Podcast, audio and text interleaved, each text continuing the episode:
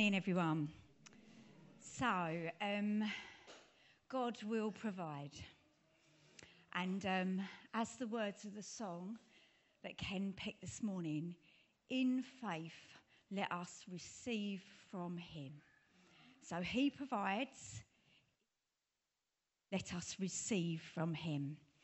So, we're doing um, a teaching series looking at who God is we want to know Him. We want to know Him better. We need to know who God is. And Rich spoke last week um, that God is our shepherd. And today we are looking at God will provide. And this is um, pronounced Yahweh Yireh in the Hebrew, or Jehovah Jireh, which comes from the Latin. So we're looking at places in the Bible where God reveals a compound name to people. So this means that God adds something to the name Yahweh to make the name longer, to make it explain more about who he is.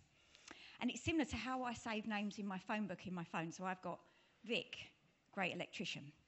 And um, so the name is a summary of what the person does. So Yahweh will provide is a name of God because that's what he does. He is the God who will provide. And providing is not just something he does, it's like a random thing. It's who he is, it's part of the very being of who God is. That's why it's his name. And meeting our needs as a church, as his family, as those of us who know Jesus, that's part of his character to meet our needs individually. So God provides in many different ways, and we are talking about provision here, but we are not necessarily talking about stuff or possessions, although sometimes that is what God provides. But we are focusing on the nature of God, of who He is. Let's be God focused, not self focused. So, as I'm talking, um, I would like you to be thinking about the experiences you have of God being your provider, what He's done for you since you've known Him. So, it will be interesting to see if your response to God's provision is anyway similar to Abraham's, who features in this narrative. And I'm not sure our stories might be quite as dramatic as his, but nevertheless, we all, I'm sure, have examples of God's provision over us. So let's have a look at the word provide so we can read the scripture a little more clearly. Both the English and the Hebrew words here have the sense of seeing. So the English word comes from the Latin pro, which means before, and video, which means to see. So it's literally seeing in advance or foreseeing. And the Hebrew word, yare, carries the sense of seeing or seeing to something. God sees it, and then God sees to it. So this scripture appears in the Bible um, in Genesis 22:14. And back in January this year, Drew did two great talks about Abraham in our Faith in Action series, um, and it featured this scripture. So hopefully you were here or listened to it. I'm going to summarise uh, rather than read the whole story. So, God gave Abraham a great promise that he would be the father of many nations. He asked him to leave his homeland, trust God, travel to a land that God would show him. Also, he promised Abraham that his descendants would become as numerous as the dust on the earth and the stars in the sky. Now, this is quite a promise for anyone to receive but even more so for Abraham, because he was 100 years old at the time and his wife was 90. And to date, they had been unable to have children. So there's a bit of human meandering. Ultimately, Abraham has a son by his wife Sarah, and they call him Isaac. So, some years later, when Isaac is in his teenage years, God tells Abraham, Take your son, your only son Isaac, whom you love, and go to the region of Moriah sacrifice him there as a burnt offering on one of the mountains I will tell you about. Now, if anyone here doesn't know God, let's make it quite clear this is not a typical request. This is totally unique, one off event. Dead animals, not people, were used in burnt offerings. But Abraham had walked with God and knew that God would provide a way. Because God had made a promise to Abraham his descendants will be blessed and given the land as their inheritance. God does not tell lies. God does not break his promises to us. Abraham knew his God. Also, he could stand on the personal uh, foundation that God was his provider because God had miraculously given him a son. So Abraham knew God could do anything. So on the journey, when Isaac innocently asked his father the question, The fire and wood are here, but where is the lamb for the burnt offering? Abraham was able to answer, God himself will provide the lamb for my burnt offering, my son. So, Abraham tells his servants his plans Stay here with the donkey while I and the boy go over there. We will worship, and then we will come back to you. This is the first use of the word worship in reference to God in the Bible. And the Hebrew sense of the word is to bow down. So Abraham is so certain that God will provide. While he waits on God to do so, his plan is to bow down and to worship him. Wow. So the moment of truth comes. Abraham builds an altar, lays the wood on it, binds his son to it, and raises his hand to sacrifice his son. And the angel of the Lord stops him and says, Do not lay a hand on the boy. So I'm reading from Genesis, it's 22 13 to 14. Abraham looked up, and there in a thicket he saw a ram caught by its horns. He went over, took the ram, and sacrificed it as a burnt offering instead of his son. So Abraham called that place, The Lord will provide. And to this day, it is said, On the mountain of the Lord it will be provided. God was well aware of what Abraham needed, and he provided it. Abraham was well aware of who to give the glory to.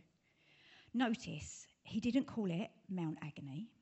He didn't call it Thew, that was close, aren't I obedient? He recognized and he glorified God as the one who sees to it. And also, this is not just a truth that applied this one time to Abraham. It became a common saying. Everyone used it and knew what it meant. On the mountain of the Lord, it will be provided. It's a continuous truth, and it still applies to us today. So it raises a question, and I'm going to use Nita's phrasing from a few weeks ago now. Who does it all belong to anyway? Deuteronomy 2 7 says, The Lord has blessed you in all the work of your hands.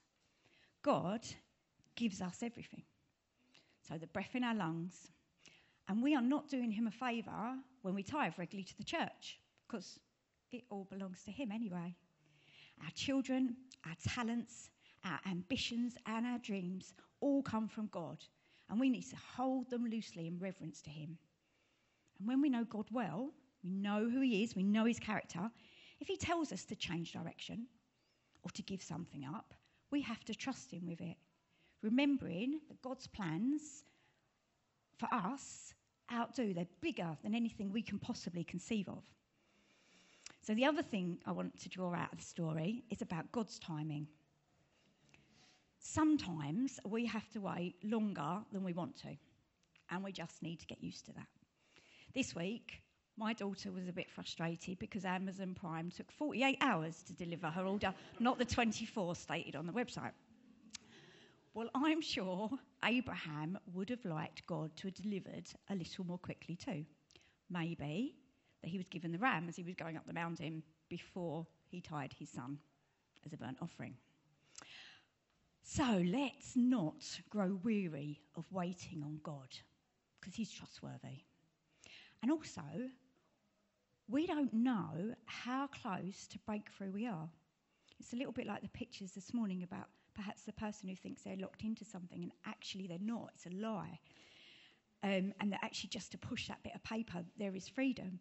And, you know, in picture language, if you're trying to break down a wall and you've been chipping at it for a long time and it's too long and it's too hard, and um, you just think, oh, I'm just going to give up. I'm never going to be able to do it anyway.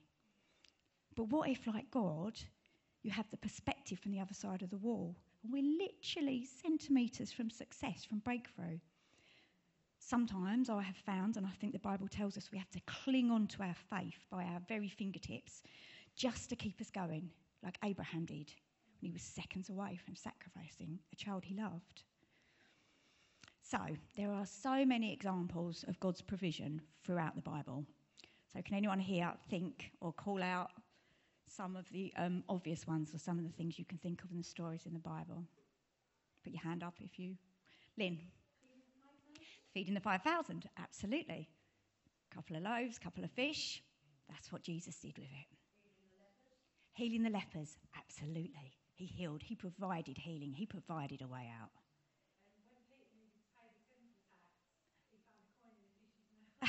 absolutely, one of the bizarre ones. Yeah, absolutely. It was there, it was waiting. James? Uh, wine, uh, water, into, water into wine. Absolutely, yes.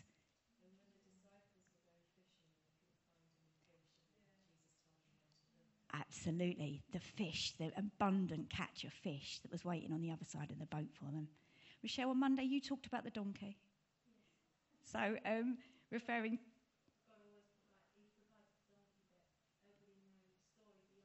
Yeah. Yeah. So the, the donkey and the colt that were waiting for Jesus to ride into Jerusalem. Yeah, so many, so many. So sometimes God's provision comes from nothing for example, with the manna that appeared as a layer of dew on the ground, or the rock that gave water in the wilderness to the Israelites. But other times, it comes from offering back to God what we have, what He has already given us. So, Jody, could you read for me, please, from the widow's oil? It's 2 Kings 4 1 to 7. The wife of a man from the company of the prophets cried out to Elisha, Your servant, my husband, is dead, and you know that he revered the Lord.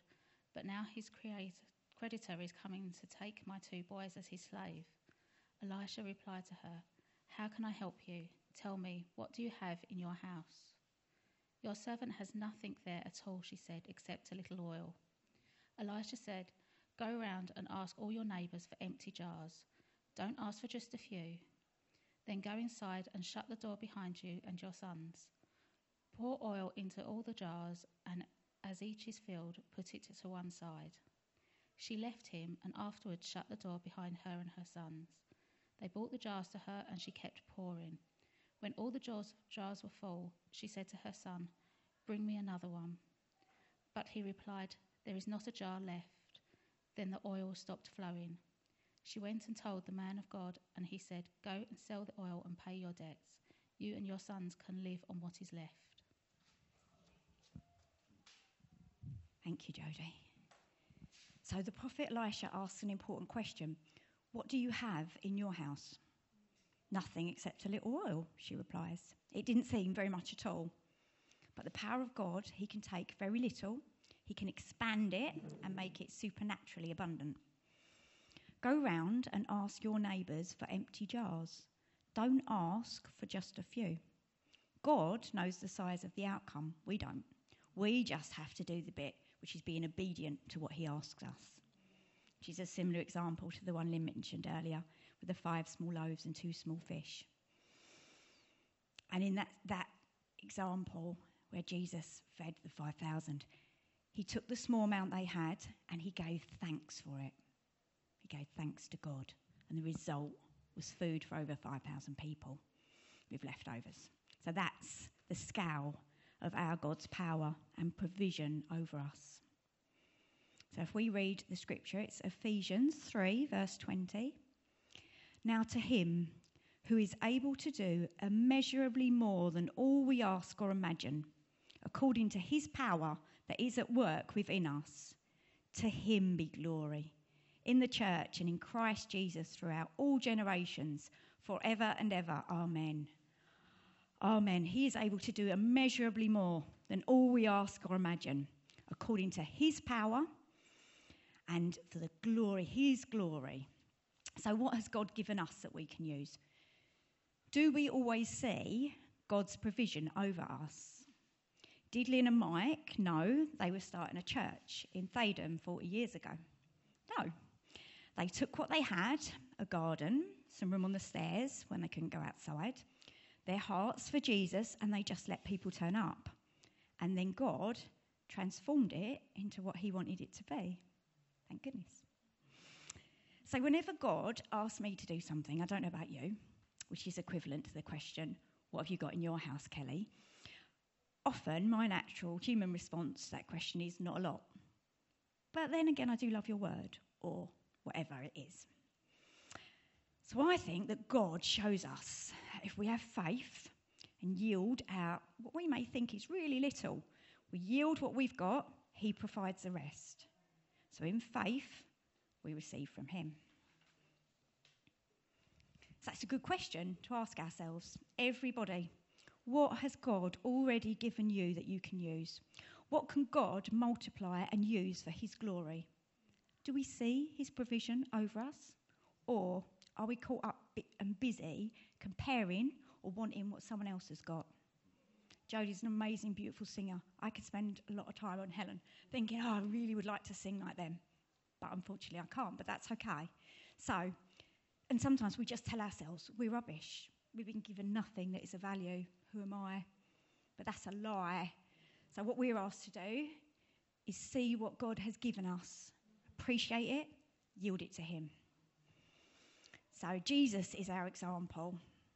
And in Matthew 6, from verse 19, he teaches us Do not store up for yourselves treasure on earth, where moth and rust destroy, and where thieves break in and steal. Goes on to say, For where your treasure is, there your heart also will be. Jesus goes on to talk about the eye is the lamp of the body. If your eyes are good, your whole body will be full of light.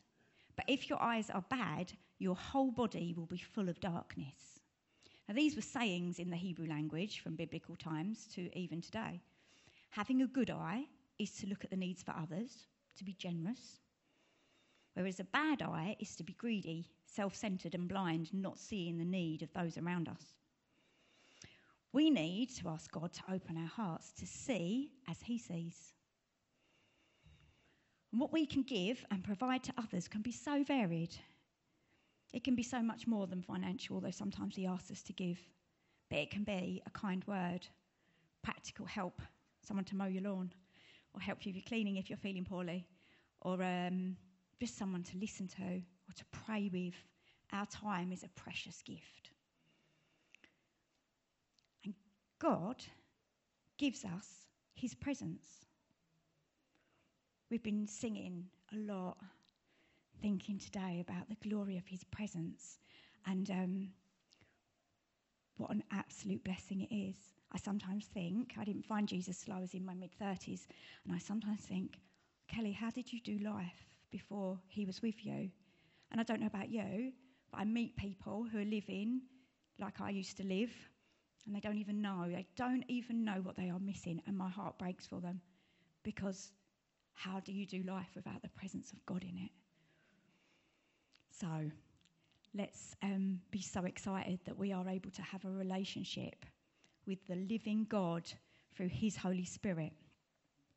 And Moses, great example to us, he knew the importance of God's presence. In Exodus 33:15, he says to the Lord, "If your presence does not go with us, do not send us from here." And God knows us intimately. He knows our personalities, our needs.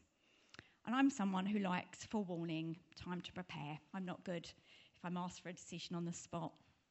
And so um, when a major trauma was heading my way, God told me a couple of three months before, He sent a um, trusted man of God to give me a word that opposition was coming, but I was not to fear it. So in faith, we receive from Him, and He knows us.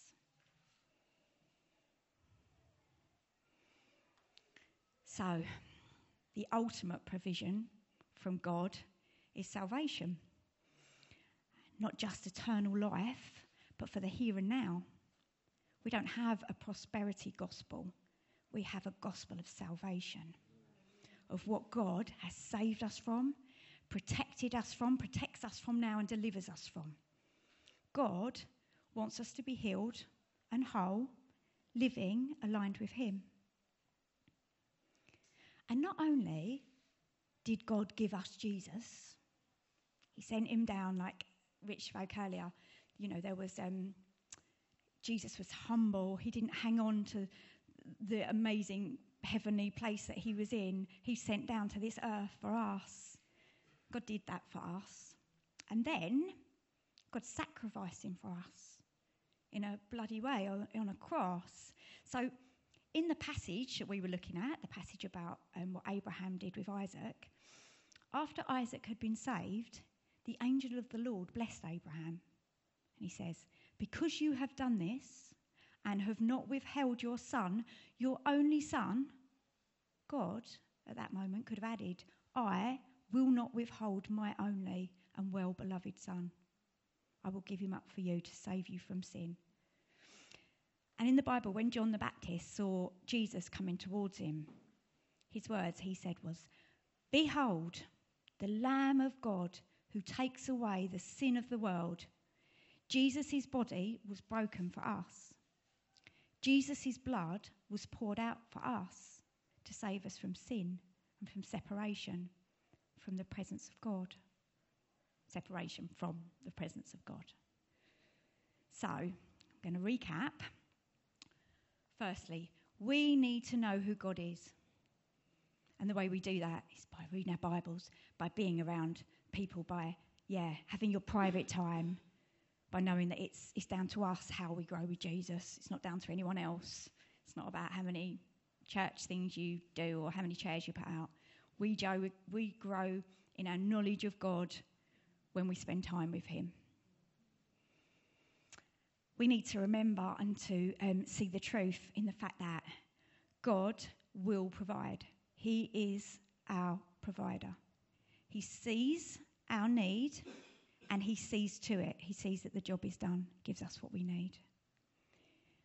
Abraham and Jesus, both in, in the stories I've talked about, reminded us to worship and show our gratitude and bow down, not just when the miracle comes or the breakthrough comes, but while we wait on it.